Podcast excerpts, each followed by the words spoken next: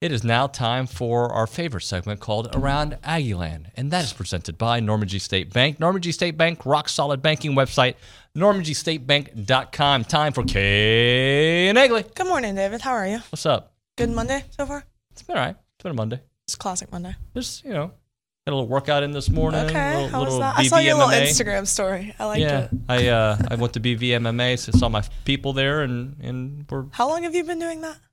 um since July like the seventh. So are you like good now or no? No, How long does it take to get good at something like well, it that? Uh-huh. depends what we're talking about. Good, like uh, my striking is much better than it was six months ago. Okay. My jujitsu is certainly better, but there's always a guy that knows more than you Yeah. that can kick your butt that looks like they shouldn't be able to. I feel like the people that would be in that gym like do that for a long period of time. There's Like, a lot, but there's some newbies. I, I highly recommend it. Like I'm gonna probably during the break have my kids go, my boys go. I want to teach my girls how to kill. Mm-hmm. Yeah, I want Right? like self defense. I, I want to take a class like that because you never know. I taught my both of my daughters how to do a triangle, um, Smart. which is using your basically your knee around their neck. Hey, and scary it's, world it's not out that there. hard to use, and I, they both know how to do it now. Scary world out there. Don't You mess with Gotta mine. be prepared.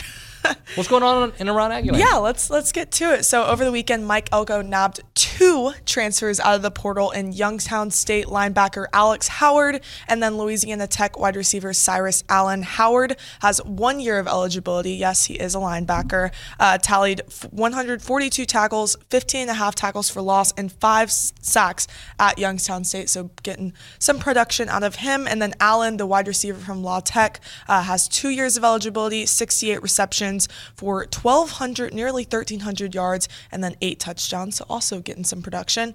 Um, over the weekend, men's basketball did unfortunately lose, although Wade Taylor was playing out of his mind, had 34 points and a couple threes that were just unbelievable to watch, honestly. Um, they did erase a 21 point deficit in the second half, but they could not close out the victory as they dropped the game to number four Houston at the Halal Guys Showcase.